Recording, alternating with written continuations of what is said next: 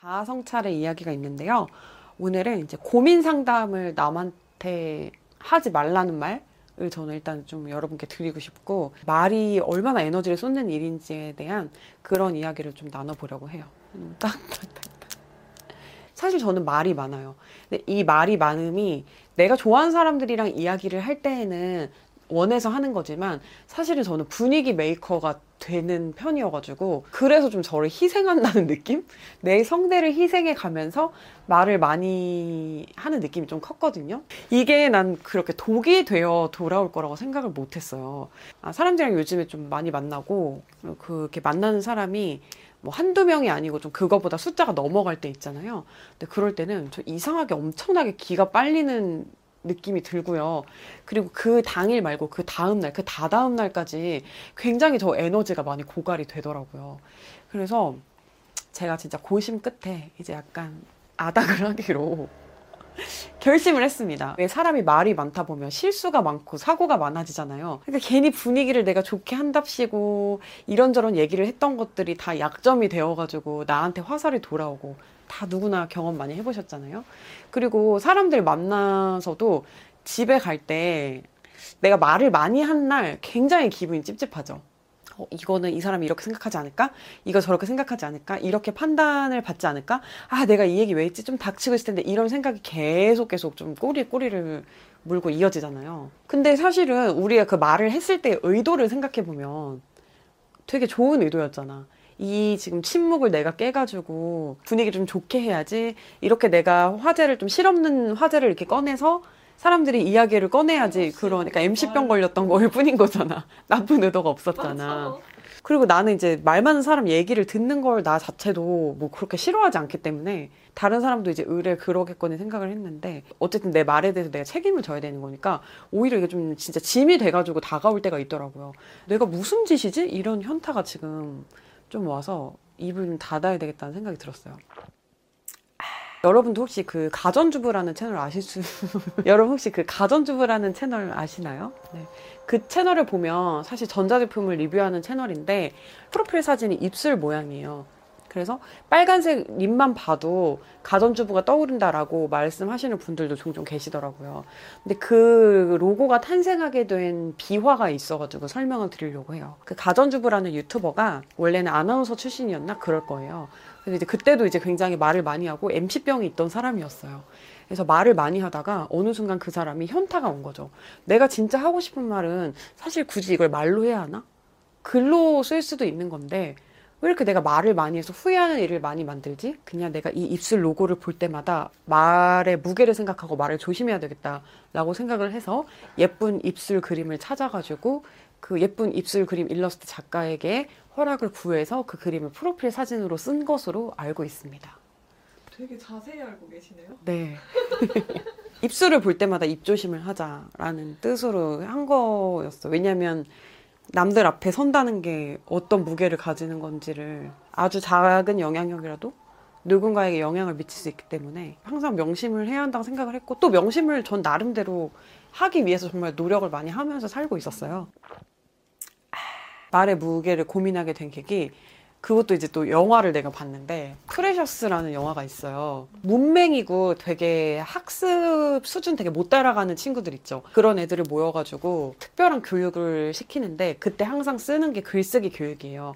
근데 그 글쓰기 교육을 하면서 애들이 되게 성장도 하고 내면이 치료가 되게 많이 되는 약간 그런 내용인데요. 되게 비참하게 사는 여주인공 고등학생인데 진짜 재밌어요. 꼭 보세요. 걔가 정말 너무너무 비참한 일을 겪어요. 상상할 수도 없이 너무 괴롭고 힘든 일을 겪어요. 근데 그거를 막 울분을 토하면서 선생님한테 얘기하는데 선생님이 이제 그 얘기를 다 듣고 막 울면서 힘들게 다 말할 필요 없다고. 글로 쓰라고. 이렇게 이야기하는 부분이 나오는데 그거를 보고 저는 좀 감명을 받았던 거예요.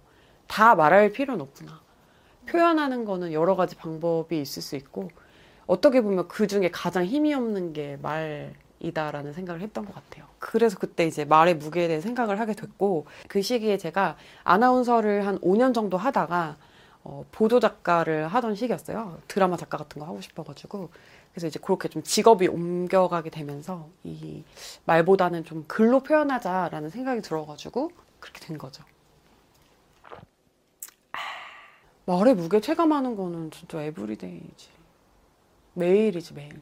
이렇게 사적으로 말하는 것도 결국 나한테 짐이 돼서 돌아오는데 유튜브로 이 말을 영상을 송출한다는 거는 정말로 이 부담감이 말로 할 수 없는 거고 그리고 나 그때 되게 후회했던 적도 있었어. 진짜 말 실수는 없을까 그런 거 엄청나게 검열을 하게 되고 그래서 항상 항상 되게 조심하고 사실 저는 제가 뭐 어떤 논란을 일으킬까봐 그런 게 걱정이라기보다는 내 말에 누가 상처를 받을까봐 그게 나는 진짜 걱정이야. 그래서 예전에 제가 되게 후회하는 영상이 있는데 뭐냐면 어떤 남자랑 결혼하면 안 되는지 뭐 어떤 여자랑 결혼하면 안 되는지 뭐 그런 영상을 찍은 적이 있었어요 가전주부에서.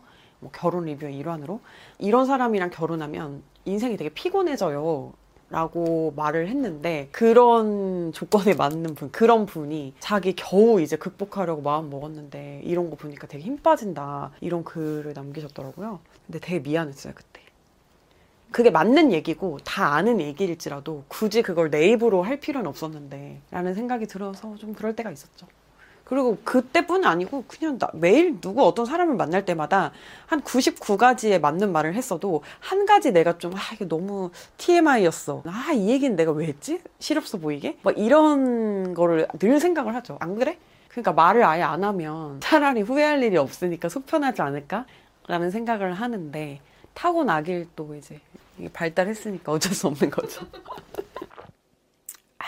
제가 몇 년 전에 무슨 책을 보다가 되게 여러분이랑 공유를 하면 좋을 것 같은 내용을 막 적어놨었는데 그 부분을 제가 좀 공유를 해드릴게요. 우리는 무시당하는 것을 죽음으로 생각하고 침묵을 약함을 드러내는 기호로 인식하는 듯하다.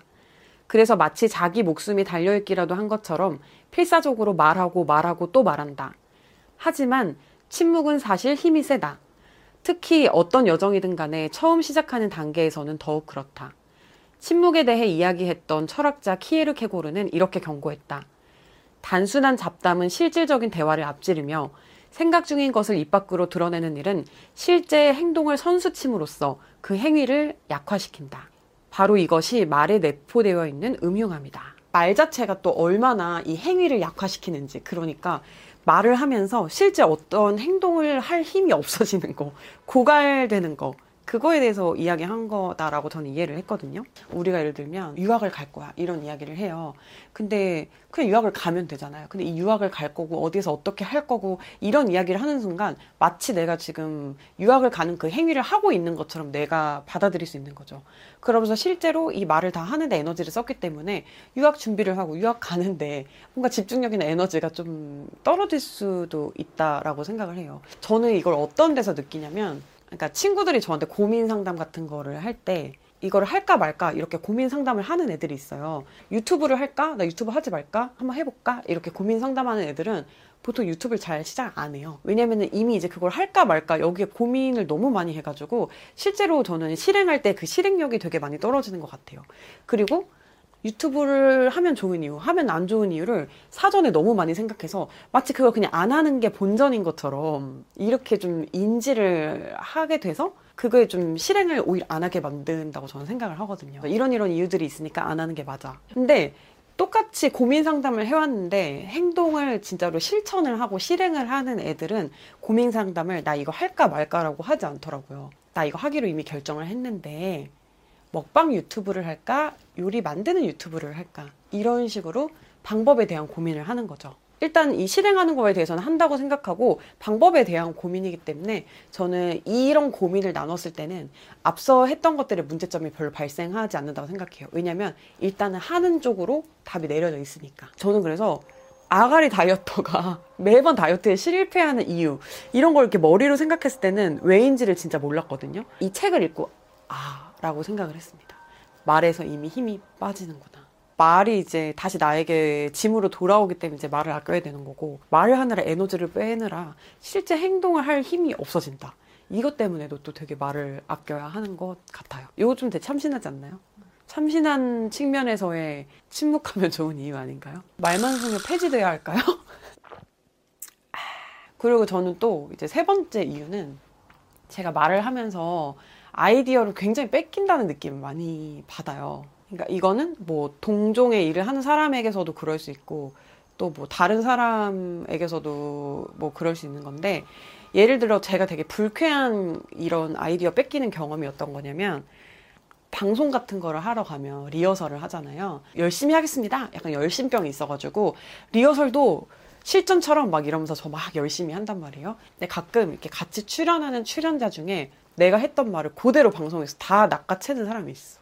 그럼 나는 내가 그 전날 아이디어 짜오고 와 이 멘트 신선하겠지 이거 해야지 막 공부해오고 이거를 정말 그 리허설 한 번에 다 뺏기는 거잖아요.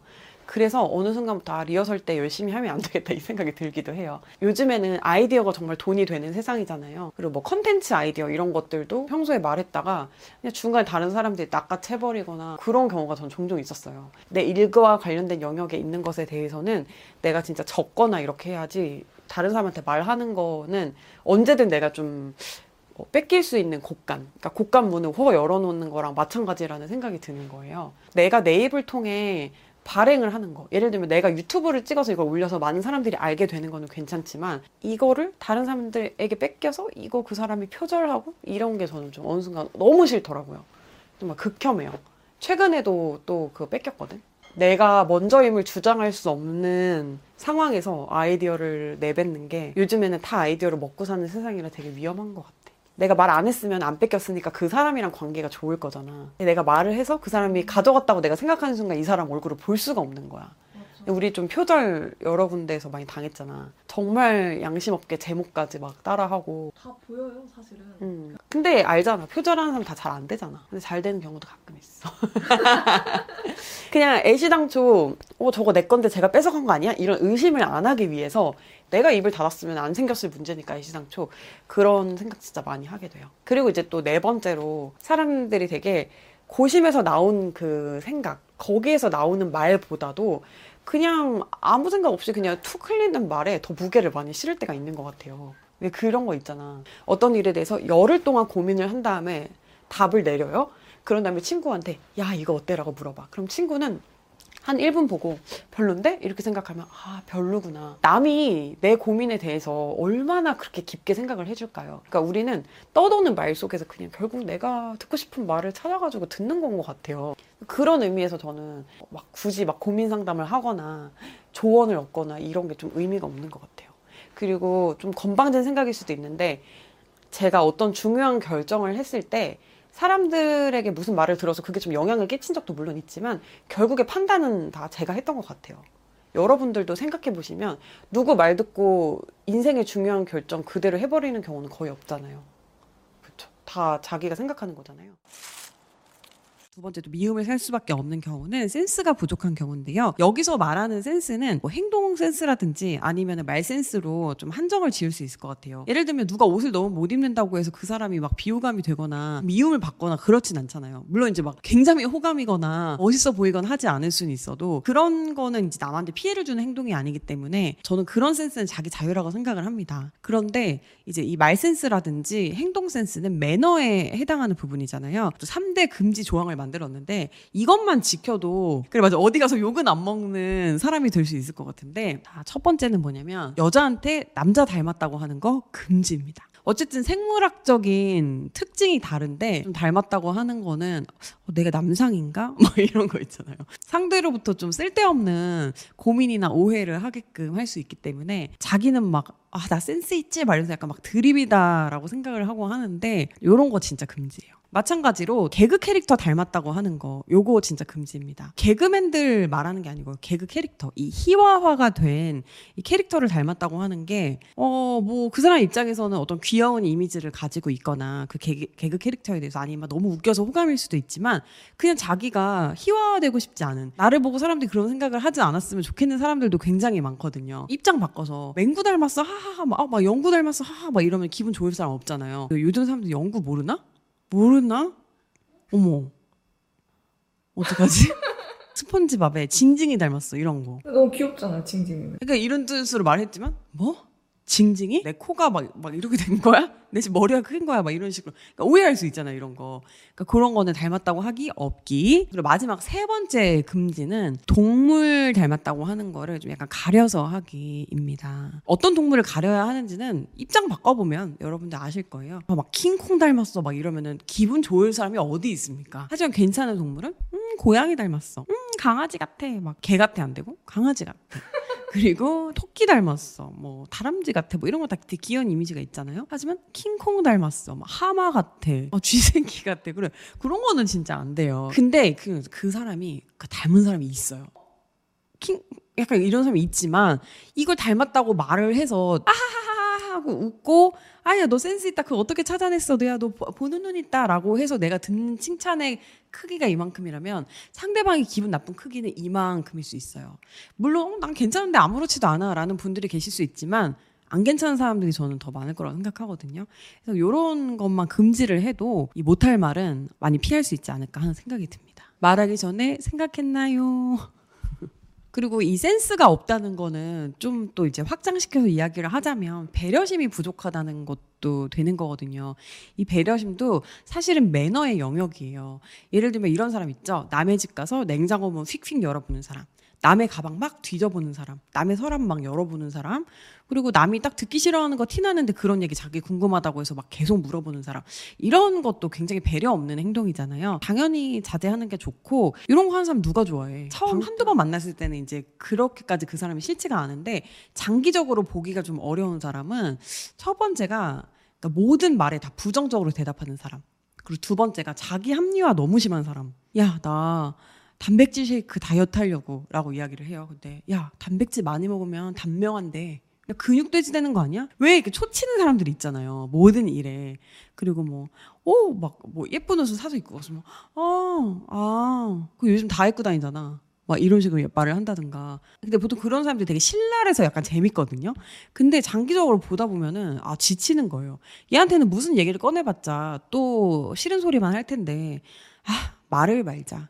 이러면서 좀 별로가 되는 것 같아요. 그런 광고도 있었잖아요. 사람들은 잘난 사람을 좋아한다기보다는 행복한 사람을 좋아한다. 그 이유는 그 사람 옆에 있으면 행복 바이러스가 전파되기 때문이죠.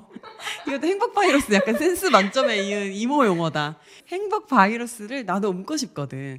부정적인 사람이 옆에 있으면 반대로 부정 바이러스가 나에게 오잖아요. 그리고 그러니까 사람을 좋은 사람으로 바꾸긴 너무 어려운데 나쁜 사람을 바꾸기 너무 쉽거든. 부정의 힘이 좀 더 센 경우가 많아요. 그 똥물에 물 계속 넣어봤자 희석되기는 어렵지만 흰 물에 똥물 넣으면 금방 똥물이 되는 거거든. 그게 한 방울만 떨어져도 똥물이거든요. 첫 번째로 말하기 좀 자신 없어 하시는 분들의 특징 중에 하나가 자기 목소리가 이상하다고 생각해요. 그리고 자기 목소리를 뭐 녹음해서 듣거나 그럴 기회가 있으면 내 목소리 아닌 것 같아 너무 어색해라고 하는데 그거 네 목소리 맞아요. 그렇대요. 이렇게 말을 하고 이렇게 듣는 것과 어, 내가 이 앞에서 뭔가 녹음을 해서 그걸 다시 듣는 거 그게 좀 다를 수 있어요. 우리가 이렇게 귀를 막고 말하면 좀 목소리가 다르게 들리잖아요. 그래서 내 목소리가 이상하다고 느끼는 거는 어색해서 그렇게 느끼는 거일 수도 있어요. 요거를 좀 자주 녹음을 해서 들어본다든지 해서 아 내가 이렇게 말을 하는구나 말 속도가 이렇구나 이렇게 좀 자기 자신을 좀 파악을 하는 게 되게 중요한 것 같아요. 그래서 이런 거는 평소에 이렇게 녹음하라고 하면은 부끄럽잖아. 자기가 녹음한 거 다시 듣는 거 되게 부끄럽지 않아, 그치? 그리고 이게 할 게 되게 없잖아요. 그래서 그 자기 목소리를 좀 녹음을 하는 습관을 어떻게 들이면 좋냐면 그냥 책 읽는 거를 많이 권해요, 보통은. 근데 이제 책을 그냥 이렇게 쭈르르르르르 읽는 거는 조금 의미가 없어요. 뭐 예를 들어서 귀로에 나는 문득 내 육신에 대해 미안하고 안쓰러운 생각이 들었다. 평소 잘 먹이지도 쉬게 하지도 못하고 너무 혹사만 했구나 생각하니 새삼스레 연민의 정이 솟았다. 이런 식으로 읽는 게 아니고 이거를 좀 말하고 설명하듯이 읽어보고 그걸 좀 녹음을 해보는 거예요. 그러니까 예를 들면 귀로에 나는 문득 내 육신에 대해서 미안하고 안쓰러운 생각이 들었다. 이런 식 있잖아요. 약간 내가 진짜로 이 사람한테 말. 귀로에 내가 내 육신에 대해서 되게 안쓰럽고 미안한 생각이 드는 거야. 이렇게 말을 하는 것처럼 문어체를 구어체로 바꾸어. 책 읽는 게 아니 말하는 것 같이 이렇게 바꿔가지고 연습을 해보고 녹음을 해보는 게 일단은 되게 도움이 됩니다. 그 아나운서 준비생들이 되게 자주 하는 게 있어. 나는 이금이다. 인간극장 막 있잖아. 창구부터가 혼잡이었다. 뭐 이런 거 있잖아 그리고 두 번째는 발성인데요. 이게 목소리가 되게 중요하다고 생각하지만 사실 목소리는 색깔이에요, 색깔. 근데 발성은 저는 채도라고 생각을 해요. 그래서 사람마다 뭐 빨간색, 파란색, 노란색 색깔이 다 다양한데 발성이 안 좋으면 이 색이 다 나타나지가 않는 거예요. 그냥 다 우중충한 이런 색깔로 나타나는 거예요. 그런데 목소리가 좀 별로여도 발성이 좀 풍성하고 깨끗하고 좋으면 이 색이 되게 선명하게 표현이 되는 거죠. 그 보통 아나운서 준비하는 친구들이 어릴 때부터 뭐 목소리가 예쁘다든가 뭐 이런 칭찬을 많이 들어서 자연스럽게 그쪽으로 이제 꿈을 꾸게 된 친구들이 많아요. 근데 저는 그게 아니었어요. 나중에 이것도 이제 영상으로 말씀해 드릴 건데 저는 이제 뭔가 그런 주변에서 칭찬 들어서 한 스타일이 아니었기 때문에 어릴 때부터 목소리가 좀 어 약간 허스키하다 저음이다, 좀 슬프다, 이런 얘기를 되게 많이 들었었거든요. 그래서 어릴 때는 출석 부르잖아요. 그 대답을 너무 하기가 싫은 거예요. 뭐, 뭐, 김보리 이러면은, 막, 다, 네! 이러는데 나 혼자, 네! 약간 이러고 있으니까, 어, 너무 좀, 뭔가, 그때는 이제 막 하이톤에 옥구슬 굴러가는 소리, 이런 걸 좀 어릴 때는 만화 성우 같은 그런 목소리를 좋아하다 보니까, 이런 게좀 어, 약간 목소리가 좀 부끄럽더라고요. 근데 전 지금은 제 목소리 되게 마음에 들어요. 좀 편안하고 목소리도 크고 이런 제 소리가 되게 좋은데 그러니까 이게 이렇게 된 게 다 저는 발성 덕분이었다고 생각을 해요. 아성이라고 하잖아요, 보통. 그러니까 이렇게 말, 말하는 거지. 때로는 큰 허물보다 작은 허물이 우리를 괴롭힐 때가 있다. 이렇게 하는 거까 때로는 큰 허물보다 작은 허물이 우리를 괴롭힐 때가 있다. 이렇게 말하는 거는 어떤 게 더 편하게 들리세요? 그러니까 있는 힘껏 힘을 목에다가 주고 뒤를 질질 끄는 그런 소리는 물론 이게 귀에 딱딱 꽂힐 수는 있어요. 하지만 좀 장시간 들으면 굉장히 피로할 거고 그리고 좀 신뢰감을 주기는 어려운 것 같아요. 자기에게 맞는 톤으로 명확한 발음으로 정확한 표현을 써가지고 이야기를 하면 무시할 수가 없거든요. 그래서 이런 자기에게 맞는 이런 발성, 음정 이런 거를 찾는 게 되게 중요한 것 같아요. 저는 막 배에다가 책 올려놓고 막 소리 지르고 막 아, 아, 아, 아 이런 거 엄청 많이 했어 진짜 막. 그 스터디 아나운서 스터디 하잖아. 그럼 한 열, 열 명까지는 아니어도 이렇게 모여있잖아. 여러 명이. 다 같이 막, 가! 겨! 고! 겨! 이런 거 하고 그리고 성악 같은 거 개인 레슨 받기도 하고 발성 좋아지려고 그냥 다른 건 없고요. 말을 계속 하다 보면 내가 목이 쉬지 않고 내가 편안한 소리가 있어요. 꾸며내지 않고도 그냥 편하게 오랫동안 말을 할 수 있는 소리. 그거를 찾는 게 중요할 것 같아요. 그 소리가 일단 여기에서 나오면 듣기가 싫어요. 여러분! 듣기가 싫을 수밖에 없어요. 약간 표정이 어. 여러분! 아, 표정이 보기가 싫어? 이렇게 마음속으로 여기 내 마음속에 엄청 큰 항아리가 있다. 여기서 말하는 게 아니고 여기에 항아리가 있어서 이렇게 소리를 뱉어낸다. 라고 말을 하는 게 저는 좀 도움이 됐고요. 그리고 조금 더 나아가서 여기에 항아리가 있다고 생각하면 웅얼웅얼 하게 될 수가 있어요. 이렇게 잘 안 들리거든요. 이럴 때는 눈으로 약간 소리를 쏘는 거예요. 여기에 소리가 있거든요. 이런 식으로. 그럼 낮은 음에서 좀 이렇게 풍부하게 이야기를 하더라도 약간 정확도가 높아지는 것 같아요. 이렇게 발성은 연습을 해두시면 되게 좋고요. 그리고 이게 건강에도 되게 좋대요. 왜냐면 호흡과 관련이 있기 때문에 그냥 복식 호흡을 하거나 뭐 필라테스 호흡하거나 이런 것처럼 호흡 자체만 해도 건강에 되게 좋다고 하잖아요. 그래서 발성이 좋으신 분들 중에 자세가 많이 구부정하거나 건강이 막 아주 심하게 안 좋거나 이런 분들 없다고 하더라고요. 그렇게 하면 발성부터 딱 무너지기 시작을 한대요. 아, 그리고 발성만큼 또 중요한 게 발음인데 저도 되게 구강 구조상 약간 발음이 셀 수밖에 없는 그런 구조래요, 제가. 그래서 이게 발음을 어떻게 해야 되나 걱정을 많이 했는데요. 결국 자음 발음은 제가 극복을 못했어요. 근데 이거 발성으로 커버가 돼요. 발성이 좋으면 발음이 안 좋은지 잘 안 들려요. 그래서 자음 발음은 그런 식으로 커버를 하시고 모음 발음 있죠. 이거는 이중 모음만 잘해주면 된다. 그러니까 이런 거 된다, 된다 이렇게 하지 말고 된다. 좌회전. 위기가 왔는데 이런 식으로 위기잖아요. 위기가 왔는데 이렇게 위기가 왔는데 하면 이제 뭔가 좀 더 괜찮아 보이잖아요. 그래서 이런 식으로 모음 이중 모음 확실하게 해주고 여기서 조금 더 하면은 받침을 잘 해주면 돼요. 사뿐사뿐 이런 게 있으면 사뿐사뿐 이렇게 하는 거예요. 사뿐사뿐 발음을 받침을 한 번씩 더 씹어주는 거예요. 네 웃음소리를 듣기 위해 듣기 위해 아니고 듣기 위해 네 웃음소리를 듣기 위해 듣기 위해 이런 식으로 받침을 한 번씩 짚어주면 발음이 굉장히 선명하게 들려요. 그리고 이제 세 번째는 그런 거죠. 우리가 누군가 말을 시켰을 때 말이 이렇게 좀 줄줄줄 나와야 되잖아요. 생각을 너무 오래 한다거나 어, 아, 음, 이런 시간이 길어지면 대화를 하는 사람이 숨이 넘어가죠.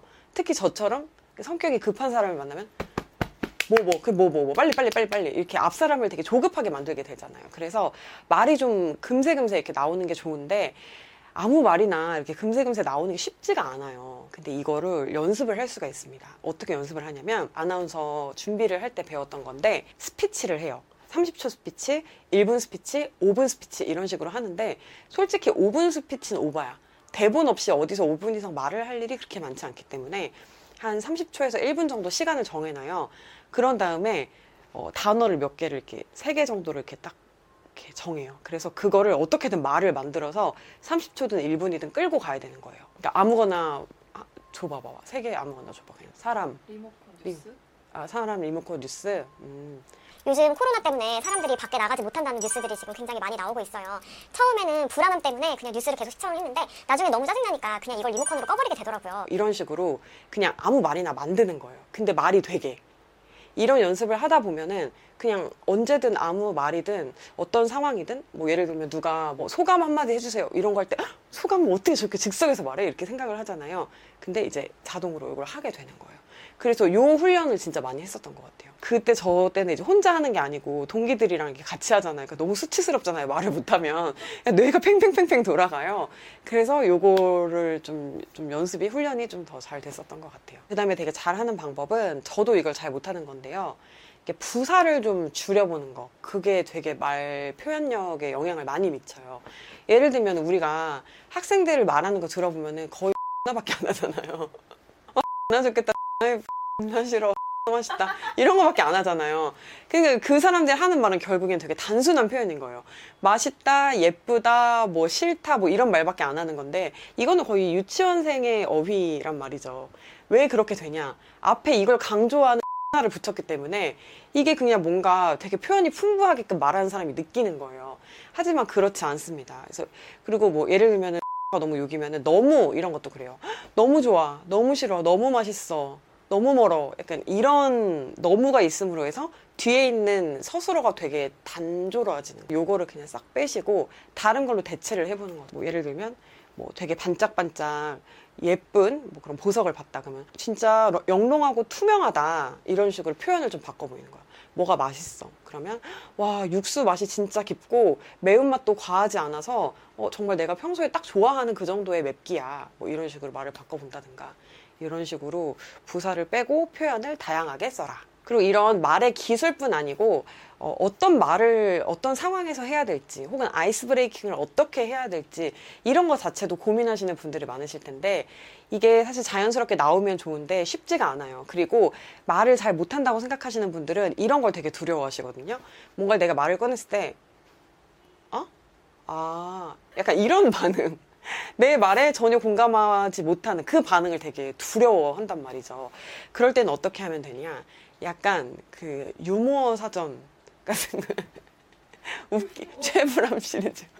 이런, 어, 뭐, 그러니까 그런 웃긴 레파토리. 뭐 좀 이런 상황에서는 이런 말을 해야지라는 레파토리.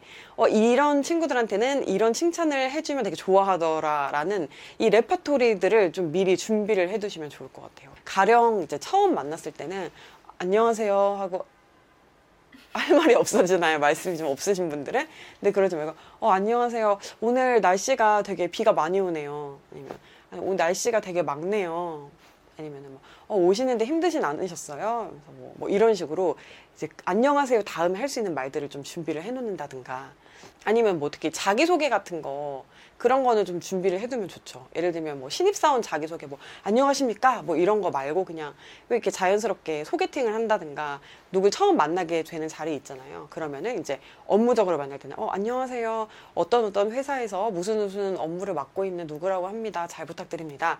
이런 것도 좀 준비를 안 해놓으면 약간 매끄럽게 안 나온단 말이에요. 그리고 뭐 소개팅 같은 거 할 때는 그냥 뭐, 어, 근데 뭐 요즘 MBTI가 어떻게 되세요? 뭐 이런 걸 물어본다든가 아니면은 뭐 취미가 뭐예요? 이런 거는 사실 좀 좋은 질문은 아닌 게 너무 광범위해서 음악 듣는 거 좋아하세요? 매운 음식 좋아하세요? 이런 식으로 조금 구체적인 질문들을 좀 준비를 해서 어, 아이스 브레이킹을 한다든가 이런 것들 미리 준비를 해두면 음, 훨씬 더 좀 더 두려움이 없어지실 것 같습니다.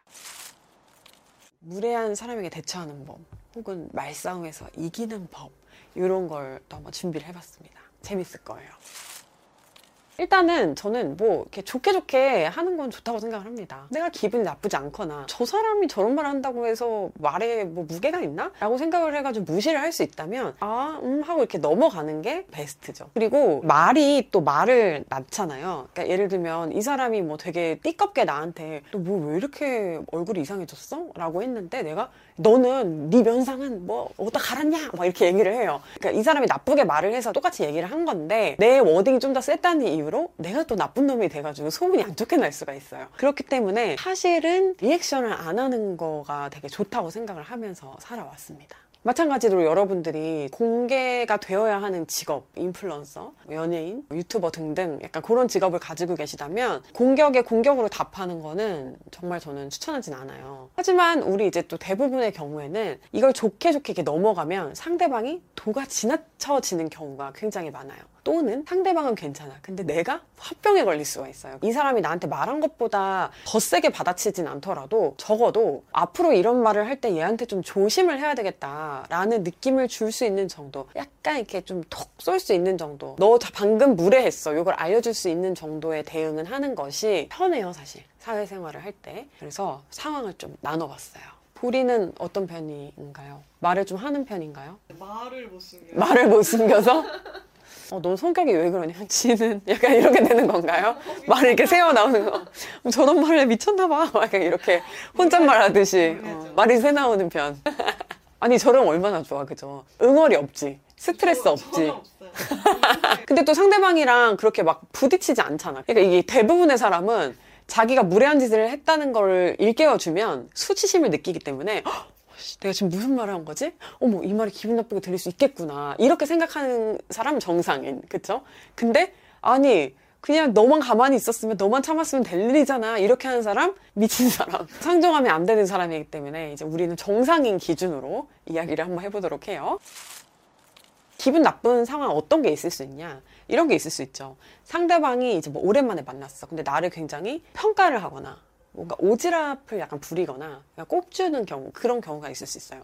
근데 이럴 때 이제 보통의 경우 저라면 어떻게 하냐면 자, 저한테 말 던져보세요. 너 왜 이렇게 살쪘니? 어, 그치 나 살쪘지 아, 이렇게 하고 집에 가서 이러면서 막 인형 막 이렇게 치면서 그 상대방이 나를 비하하는 말 나를 꼽주는 말에 내가 동의를 해버려요 그리고 실제로 내가 약간 살이 쪄서 동의를 할 때도 있지만 나 요즘 약간 0.5kg 빠졌는데 티 안 났단 말이야? 이렇게 생각하면서도 동의를 하는 경우가 있어요. 왜 상대방의 그런 무례하고 부정적인 말에 우리가 웃으면서 예스를 해서 상대방이 자기가 무례한 말을 한 것이 부끄럽지 않게끔, 무안하지 않게끔 해줘야 됩니까? 그럴 이유는 없어요. 좀 더 거시적으로 생각을 해보자고요. 우리 또 공익적인 목적으로 봤을 때 이 사람이 이렇게 또 이렇게 이상한 말을 여기저기 하고 다니면 기분이 안 좋은 사람들이 많아지잖아요. 그 이제 미연에 방지하고자 초장에 좀 잡아줘야 됩니다. 첫 번째는 그냥 웃으면서 분위기 좋게 약간 이렇게 대처할 수 있는 방법이 있죠. 뭐, 너 이렇게 살쪘어. 너 오늘 옷이 좀 그게 뭐야? 어? 오늘 뭐 뿌린 거? 이런 걸 했을 때 웃으면서 이제 할 수 있는 방법. 음, 맞아. 그래도 예쁘지. 막 이렇게 말을 한다든가. 이제 내가 폭탄을 받았잖아요, 지금. 이걸 내가 계속 쥐고 있으면 안 돼요. 그치, 나 오늘 옷이 좀 이상하지. 아, 나 오늘 좀 살쪘지. 약간 이러면 안 되고, 그거 약간 상대방으로 시선을 약간 돌려줘야 돼요. 그러면, 그러니까, 너도 오늘 못 부린 건가? 야, 근데 너는 살이 쪄도 어떻게 찌냐? 약간 이런 식으로 같이 웃으면서 꼽을 준다든가. 그럼 기분 나빠면, 왜 기분 나빠? 너는 그렇게 말해놓고 똑같이 하니까 기분 나쁜가 봐? 약간 이런 식으로 빈정빈정. 하지만 이거 약간 어려워. 왜냐면 순간적으로 기분이 상하거나 민망하기 때문에 지적을 당하면 이렇게 이렇게 좀 약간 센스 있게 이렇게 가기가 굉장히 어렵거든요. 여러분 연습을 해야 합니다.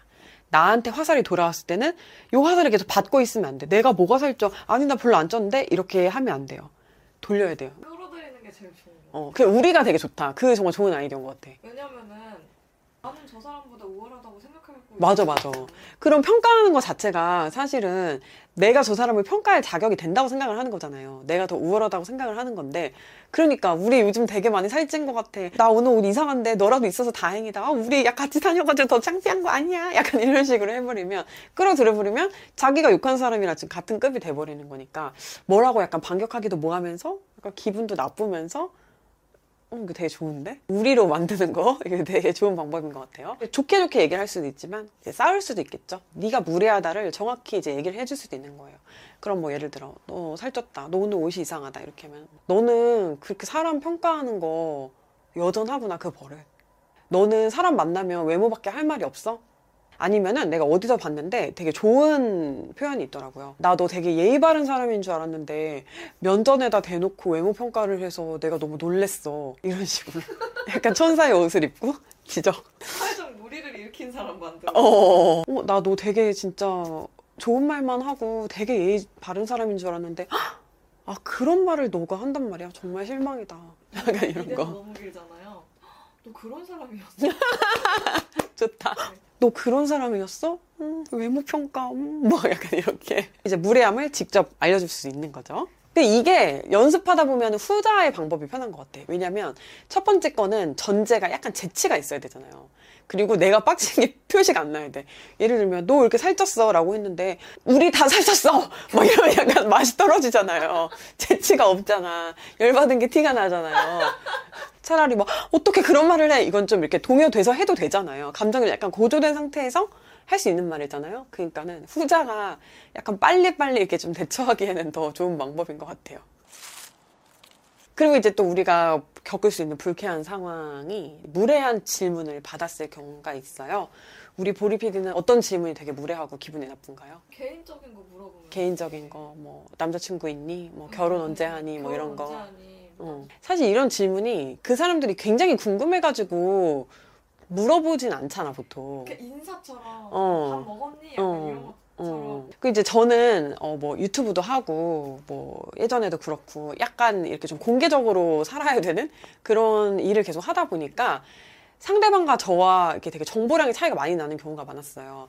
뭐 예를 들면은 그럴 수 있는 거죠. 뭐 내가 뭐 소개팅을 나갔다. 근데 상대방은 나를 싹 다 검색을 해가지고 뭐 다 알고 왔다든가. 근데 나는 잘 모른다든가. 이럴 수도 있는 거고. 그냥 뭐 구독자분을 만났는데 그분은 나에 대해서 다 알고서는 막 가까운 사람처럼 얘기를 하지만 나는 전혀 초면 누구 약간 이렇게 될 수 있는 거잖아요. 그러니까 약간 이런 경우가 있다 보니까 저도 무례한 질문을 진짜 많이 받았어요. 내가 좋게 보면은 이게 나에 대한 호기심으로 그리고 나랑 친근감을 느껴가지고 그런 질문을 하는 건데 어, 또 나쁘게 보면은 생각이 없는 거죠? 말하기 전에 생각했나요? 뭐 제가 이제 쉽게 당할 수 있는 공격은 그런 거죠. 애 왜 안 낳냐? 딩크냐? 애 안 낳을 거냐? 사실 애 있냐 없냐는 전 무례한 질문 아니라고 생각하거든요. 물어볼 수 있잖아요. 결혼하셨어요? 뭐 애기 있으세요? 이렇게 물어볼 수 있잖아요. 물어볼 수 있는데 어, 애 없어요? 그럼 없는 줄 알 것이지. 애가 왜 없냐부터 해가지고. 앞으로도 안 낳을 것이냐. 남편은 괜찮다고 하냐. 어른들은 뭐라고 안 하냐. 이런 것까지 저한테 되게 디테일하게 이제 막 물어보는 경우도 있었고. 근데 그럴 때마다 제 후회되는 거는, 어, 어 하면서 약간 알려줬다는 거. 정보를 주고 대답을 어떻게 어떻게 했다는 게 너무 좀 짜증나는 거예요. 왜냐면은 나한테 되게 중요한 정보고 비밀로 하고 싶은 이야기고 사적인 이야기일 수 있는데 그렇게까지 안 친하다고 생각하는 사람이 그런 얘기까지 물어봤을 때 내가 거기에 이렇게 약간 딱 명쾌하게 대처를 못한 게 되게 지금 후회가 되는 게 많아요. 그래서 어? 어? 하면서 어? 그- 하면서 이렇게 말을 했어 다. 근데 그게 이제 다 나의 약점이 돼서 돌아오는 건 거지. 그래서 아 말을 하면 안 되겠다라고 생각을 하는데 약간 성격상 또 말을 하게 되는 거야. 유도 신문을 하면은 그거 아 그런 질문 안 했으면 좋겠어라고 말을 내가 또 잘 못해가지고 그냥 어어 하다 말을 해주고 이제 약간 다 이렇게 말리는 거지. 그래서 이제 극단의 이제 방법이 안 맞나. 이상한 애들 안 만나. 자꾸 나한테 곤란한 거 물어보거나 아니면 약간 입 좀 싼 애들 있잖아 보면은 그냥 그런 애들 만나서는 말을 좀 조심하거나 안 만나거나 그리고 막 그 구독자 중에서도 그 그런 사람이 있었잖아 되게 집요하게 댓글로 애 왜 안 낳는지 얘기해달라고 그러고 삭제를 했나 대답을 안 했더니 좀 다른 줄 알았더니 뻔한 사람이네요. 자기 듣기 싫은 소리는 안 들으려고 하는 사람이네요. 나한테 이렇게 말하는 거야. 무례한 질문에 대답 안 했다고 해서 내가 왜 듣기 싫은 소리 안 들으려고 하는 뻔한 사람이란 소리를 내가 왜 들어야 되는 거야. 사실 가장 좋은 말이 왜 그 우리 마법의 다섯 단어 있잖아요. 아, 그러게요. 아, 그러니까요. 어, 너 왜 뭐 결혼 안 하니? 너 결혼해야지. 이러면, 아, 그러니까요. 이렇게 얘기하고. 어, 너 취직 안 하니? 취직해야지. 언제 취직할래? 아, 그러니까요. 나도 너가 말한 생각에 동의하는데 도리가 없다. 이런 뜻을 비춰주던가 아니면은 뭐 조금 당신 무례해라는 거 알려주기 위해서는 "헉, 요즘에 누가 그런 말을 해요 이런 거 있잖아요 "헉, 어떻게 그런 걸 물어봐 이런 거 있잖아요 너희 집 전세 얼마 "헉, 야 그런 걸 물어보는 사람이 있는 거난 지금 처음 봤어. 이런 질문 태어나서 처음 받아봐. 오! 약간 이렇게 해가지고 너 병신이야. 약간 이렇게 꼽주는 거. 이런 방법이 있을 수 있는 것 같아요. 사실 이렇게 말을 하다 보면은 나도 모르게 오지랖에 이렇게 말이 좀 나갈 때가 있는데 그냥 내가 만약에 좀 무례하게 말을 하는 경우가 있잖아요 그럴 때는 바로 사과를 하는 게 저는 맞다고 봐요. 아니다 싶어. 그러면은 어 아니 아니 아니야 뭐, 말하지 마 말하지 마. 미안해 미안해. 내가 선 넘었다. 이렇게 딱 인정을 하면은 그냥 또 그런 거 괜찮더라고요. 잘못을 인지하는 순간 빠른 사과와 추후에 이제 다시 재발하지 않겠다라는 어떤 나의 다짐 이런 게 이제 따라와 주면 좋을 것 같습니다. 그런 경우가 있죠. 모르는 사람이에요. 근데 다짜고짜 나한테 막 화를 낼 때가 있어요 예를 들면은 이렇게 주차를 했어요. 누가 나한테 와가지고 다짜고짜 막 화를 내면서 아 주차를 이런 식으로 하시면 어떡해요! 막 이럴 수 있는 거죠. 사실 이거는 좀 이렇게 바뀌었어요. 제가 그 다짜고짜 화를 낸 사람이었는데 저희 사무실 여기가 굉장히 주차 문제로 예민해요. 총이 허가가 됐다면 총싸움이 몇 번 일어났을 것 같아요. 쌓여가지고 처음 보는 사람한테도 약간 공격적으로 말이 나가는 거예요. 그럼 보통 다들 당황해가지고 아 뺄게요. 아, 안 되면 되잖아요. 뭐 이런 식으로 이렇게 대처를 하고 뭐 이상한 사람이야. 이제 서로 이렇게 하면서 넘어가지만 한 번은 그런 적이 있었어요. 제가 어떤 분한테 여기다 주차 왜 하셨어요? 어디 오신 거예요? 주차하시면 안 돼요. 외부 차량. 이렇게 제가 얘기를 한 거예요. 근데 이제 그 사람은 되게 당황스러울 수 있잖아요. 근데 이제 그분이 정말 점잖게 저한테 전혀 화를 안 내고 되게 예의 바르게 아 근데 너무 죄송한데 제가 왜 그렇게까지 화가 나셨는지 조금 이유를 여쭤봐도 될까요? 이렇게 말씀을 하시는 거예요. 나 생각해보니까 그렇잖아. 오늘 처음 여기다가 이렇게 이상하게 불법 주차를 한 거고, 그래도 되는 줄 알고 했을 수도 있는 거고, 나는 여태까지 이게 한 100번이 넘게 있었으니까 짜증이 났지만, 이 사람 내가 화를 내는 게 되게 이상할 수 있는 거잖아. 갑자기 미친 아줌마가 와가지고 화를 내는 상황처럼 보일 수 있으니까 갑자기 그게 확 민망하더라고요. 근데 만약에 이 사람이 저한테 아니 왜 이렇게 화를 내시는 거예요? 그러면 화를 낼만 하니까 내쳐 이렇게 했을 거예요. 근데 이 사람이 먼저 이렇게 딱 점잖고 예의 바르게 왜 화가 나셨죠? 이렇게 물어보니까 제가 꼬리를 확 내리고 어머 제가 좀 감정이 좀 격해졌네요. 죄송해요. 제가 여기 입주자인데 하면서 이렇게 좀 설명을 하면서 어, 제가 좀 너무 격하게 했던 거 정말 죄송합니다. 하지만 주차는 하지 말아주세요. 약간 이렇게 이제 이야기를 어, 하게 되더라고요. 그래서 이렇게 조금 한번 해보면 어떨까. 라는 생각이 듭니다. 그리고 꼭 뭐 유명인이나 인플루언서가 아니라 하더라도 우리가 SNS 같은 거 다들 하시잖아요. 그러다 보니까 댓글로 기분 나쁜 공격을 받을 때가 있어요. 저 어떤 유튜브 채널 되게 제가 즐겨보는 채널이 있는데 그 채널에서 봤던 게 진짜 너무 충격이었거든요.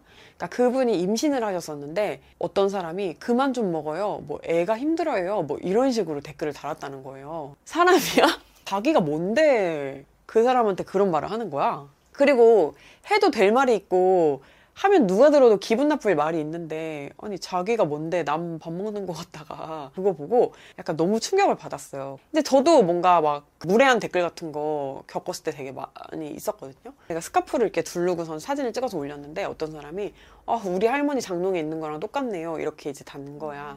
근데 그게 사실 드립일 수 있어. 막 웃긴 걸 수 있는데 음, 근데 이제 나는 기분이 되게 나빠가지고 그게 되게 무슨 에르메스 스카프였나 그랬다? 내가 아, 할머니가 되게 에르메스 좋아하시나 봐요 이런 식으로 얘기했던 것 같은데 그리고 기분 나빠서 차단했던 것 같아. 아무튼 기분 나쁘잖아. 그리고 막 그런 것도 많이 달렸던 것 같아. 막 먹으면 아 살찌겠다 그만 먹어 막 이런 거 되게 많이 달더라고 사람들이. 으 칼로리 엄청 높겠다 막 약간 이런 거 달고 그러면 좀 잡치잖아요 기분이. 그러니까 누가 모르냐고 살찌는 거. 근데 이게 모르는 사람도 다는데 아는 사람도 그런 걸 달 때가 좀 종종 있어가지고 근데 이제 약간 그럴 때 어떻게 대처를 해야 될까 이렇게 생각을 해봤는데 이게 뭐 그냥 물론 차단하거나 뭐 개인적으로 뭐 메시지를 보내거나 톡을 해가지고 어, 댓글 좀 기분 나쁘니까 삭제해줬으면 좋겠다 하는 것도 방법인데 그럴 때 또 삐딱하게 나오는 경우가 있단 말이지 사람들이. 그러니까 약간 같은 어순 같은 어조로 똑같이 이렇게 한번 공격을 해보면 그 사람이 좀 기분 나쁘다는 거를 느낄 수 있지 않을까라는 생각이 들어요. 내가 뭐 뭘 사가지고 뭐 이렇게 자랑을 했어. 어, 사치 좀 그만 부려 된장력 이러면은 악플 좀 그만 달아 악플러 약간 이렇게 달아준다든가. 눈에는 눈, 이에는 현무라비 스타일? 이렇게 대처를 또 해보면 어떨까? 라는 생각이 듭니다. 겁나 씁쓸하다. 이겼는데 진 느낌이네. 그리고 악플 달지 마. 좋은 것만 달아 왜 그 우리 말 많은 소녀에도 악플은 아닌데 되게 실패한 드립이 종종 등장을 해요. 말 많은 막 소녀? 푸흡? 막 약간 이러면서. 말 많은 주부 아닌가? 막 이러면서. 근데 이제 이게 뭐 비꼬는 거였으면은 그래 뭐 다행인데 이게 약간 웃기다고 생각하고 다시는 분들이 있는 거예요. 근데 아니에요. 님 드립 못 치세요. 어디 가서 드립 치시면 안 되는 분이세요. 아, 내가 굉장히 센스있고 재치 있다는 확신이 없는 이상에는 그런 거 약간 하지 않으시는 게 좋고, 그리고 내가 되게 센스있고 재치 있어도 누군가는 상처받을 수 있는 말 같은 거는 안 하는 게 좋은 것 같아요. 그리고 그런 말 특히 공개적으로 안 하는 거 되게 중요한 것 같은데, 댓글은 되게 공개적인 거잖아요. 그걸 또 지우기도 되게 좀스러워 보여가지고 냅두지만 기분 나쁘고 그 사람 이미지 깎이고 막 그럴 수 있거든요. 그러니까는 나쁜 말은 안 하는 걸로. 할 나쁜 말이 있으면 개인톡을 하자. 개인톡해. 그리고 이제 마지막으로 여러분들한테 추천해드릴 만한 책이 우리 이제 또 보리 PD가 추천을 해주는데요. 우리 이거를 아까 보면서 와 진짜 인간 변하지 않는다. 왜 막 그런 거 있잖아. 성경책 같은 거 봐도 어. 사회 문제, 그때도 다 막 사회 문제 일어났던 것들이고, 진짜 고전을 봐도, 그때 사람들이 하던 고민 지금도 하고 있고 그러니까 과학기술 해결되는 걸 제외하고는 거의 인간의 고민이 비슷비슷하더라고요. 그런 걸 이제 느끼면서 본 책이 뭐냐면 이 쇼펜하우어 선생님의 책이에요. 이 선생님이 이제 굉장히 냉소주의자고 약간 이제 허무주의 그런 철학으로 유명하시잖아요. 뭐라 심장이 없다 그래야 되나? 이렇게 감각이 되게 없으신 분이시다 보니까 이렇게 실질적으로 스코어를 매기면서 이기고 지는 것에 되게 예민하셨던 분이신 것 같아. 그래서 이런 책을 남기셨어요. 그 책 제목이 뭐냐면 논쟁 논쟁에서 이기는 37가지 기술이라는 책을 남기셨는데 그 이제 기술 37가지를 읽어드릴게요. 상대의 주장을 확대시켜 받아들인다. 어, 너 살쪘어. 그럼, 야, 요즘 사회에서 외모 평가는 거의 살인무기 아니냐? 너 거의 살인자네? 약간 이런 식으로 논리 확대하는 거. 상대적으로 제기된 주장을 절대적인 주장으로 받아들인다? 진지한 태도로 갑자기 딴소리를 한다. 그리고 사람들이 싫어하는 범주와 연관이 있음을 보여준다. 오, 그 발언 지금 되게 호모포비아 발언이야. 요즘 그런 사람들 거의 사회에서 매장되지 않나? 약간 이런 식으로. 뭔지 아시겠죠? 현대사회에서도 굉장히 어, 많이 널리 쓰이는 이런 싸움의 기술들 이미 우리 1788년생 쇼펜하우어 선생님께서 이미 다 하셨어요. 찢었다 이미 논쟁계에서는 지금 이 사람의 논리에서 벗어나는 이기는 방법은 딱히 없다. 또 이제 매력적인 사람들이 하지 않는 행동 중에 하나가 과장된 표정. 과장된 말투, 억지스럽게 막 재롱을 떤다거나, 이렇게 막 힐끗거린다던가, 이런 거 있죠. 그리고 막 나는 그런 사람도 좀 자신감 없어 보이더라. 과도한 표정이나 과도한 리액션 하는 사람 있잖아. 막 그냥, 어, 안녕하세요. 이러면 내가, 안녕하세요. 막 이런 사람들 있잖아. 어머! 막 이러면서, 그럴 만한 자리 아니고, 되게 조용한 실내고 이런데, 막, 안녕하세요. 막 이러면은, 숨을 이렇게 쉬어. 어, 막 이러면서 말하면 그 정도 텐션으로 말을 해줘야 될 것 같아서 좀 부담스럽잖아요. 진심이 아닌 것 같은 느낌도 있고, 리액션 좋은 거는 언제나 매력적이고 환영받을 일이지만, 막 그냥, 아, 진짜요? 막 이렇게 하면, 아! 막 이러거나. 막 너무 이렇게 방청객 모드로 이렇게 가면은 사람에 따라서는 그거를 조금 부담스러워하는 사람도 분명히 있을 것 같아요. 그 마음의 이게 아래에는 사람에게 잘 보이고 싶다, 좋은 인상을 남기고 싶다는 게 되게 과하게 담겨 있는 거거든요. 진심이 담길 정도로만 어디 인사라든가 리액션을 하면 되는지 아 이렇게만 해도 뭐 말하는 사람이 신나서 말할 수 있잖아요. 적당히 하자. 이제 언행에 있어서 그 매력적인 사람들이 잘 안 하는 거는 저는 욕이라고 봅니다. 일단 여기에서 저는 마이너스 한 1000점 정도로 깎였어요. 욕이 너무 시원해요. 이만한 어떤 자기 표현이 없어. 그래서 스스럼 없이 이렇게 좀 쓰는 편이었는데 가끔 제가 이렇게 욕을 하면 되게 놀라는 사람들이 있는 거예요. 저런 저속한 말을 쓰는 사람이 있구나. 실제로 이런 눈으로 저를 쳐다보시는 분들이 있었어요. 나는 그냥 재밌게 하자고 표현을 하는 건데 저 사람은 이게 되게 불쾌할 수 있겠구나. 내가 하는 거 싫어하는 것처럼 싫을 수 있겠구나라는 생각이 들더라고요. 그리고 마찬가지로 너무 이제 막 유행어 같은 거 많이 쓰고 이러면 대화에 좀 단절이 생기잖아요. 근데 기본적으로 누구에게든 좀 매끄럽게 소통하는 게 되게 좋기 때문에 이렇게 너무 신조어, 유행어 이런 게 남발하는 것도 사실은 그냥 유행을 좇는 사람처럼 보이지 세련되거나 앞서가는 사람처럼 보이지 않더라고요. 그래서 이런 걸 저도 좀 고쳐야 되겠다라고 생각을 하고 제가 지금 많이 이제 노력을 하고 있는데 그 1월 1일부터 고칠 거예요. 육쟁이 인생도 이제 한 달밖에 안 남았다. 대부분의 사람들이 한 번씩 이렇게 뭔가 인생이 힘들 때마다 좀 하는 행동들인데 물어보지 않은 거에 대해서 굉장히 자기 설명이나 해명을 하는데 시간을 많이 쓸 때가 있어요. 그래서 자기 설명이나 해명을 하지 말라는 게 아니고요. 뭐 내 행동에 대해서 설명을 해주는 거는 그게 사실 우리 대화의 본질 아니겠어요? 나에 대해서 이제 이야기를 하고 들어주고 하는 게. 근데 이 대화와 소통이라는 게 듣는 사람도 고려하면서 해야 하는 것이잖아요. 별로 알고 싶지 않은 이야기에 대해서 그 대화에 너무 대부분의 시간을 잡아먹으면서 막 이야기를 하는 거는 주변 사람을 배려하지 않은 행동이라고 느껴지기도 하고 매력이 좀 떨어지는 것 같아요. 그런 걸 해야죠. 사람끼리 그러기도 하면서 또 지내는 게 또 친구 사이고 연인이고 가족이고 하지 않겠어요?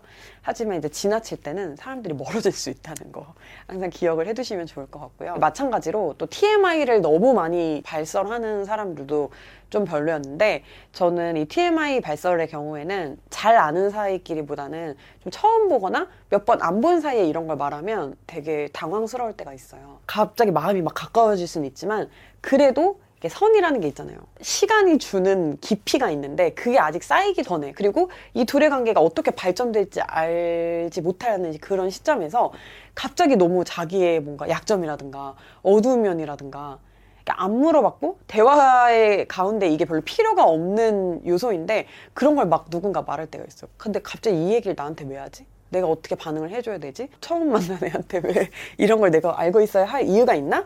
갑자기 훅 치고 들어오는 느낌이 들면 당황스럽잖아요. 그러니까 뭐 안 됐다 뭐 이렇게 말할 수도 없고 아, 잘 됐네 뭐 이렇게 말할 수도 없고 그러니까 대부분의 특히 좀 개인의 불행이라는 게 누군가가 뭐라고 평가를 하기가 좀 그런 것이잖아요. 그러니까 아 그랬구나 이후에는 사실은 별로 반응해줄 수 있는 말이 없고 좀 분위기가 세해질 수 있는 것 같아요. 그래서 뭐 처음 만날 때는 여기까지만, 두 번째 만날 때는 여기까지만이라는 법칙은 없지만 그냥 우리가 눈치껏 사회생활 했으니까 알 수 있잖아요. 상대방이 불편하게 들을 수 있는 이야기 혹은 불필요한 이야기는 좀 초면이나 별로 안 친할 때는 굳이 미리 꺼낼 필요는 없다고 생각해요. 그리고 특히 그게 만약 개인적인 약점이라면 뭐하러 약점을 여러분. 난 이런 게 장점이야. 난 이렇게 매력적인 사람이야만 어필을 하기에도 부족하잖아요, 시간이. 근데 막 굳이 묻지도 않고 알고 싶지 않아 하는데 약점을 막 드러내면서 어둡게 만들 필요는 없다는 거예요.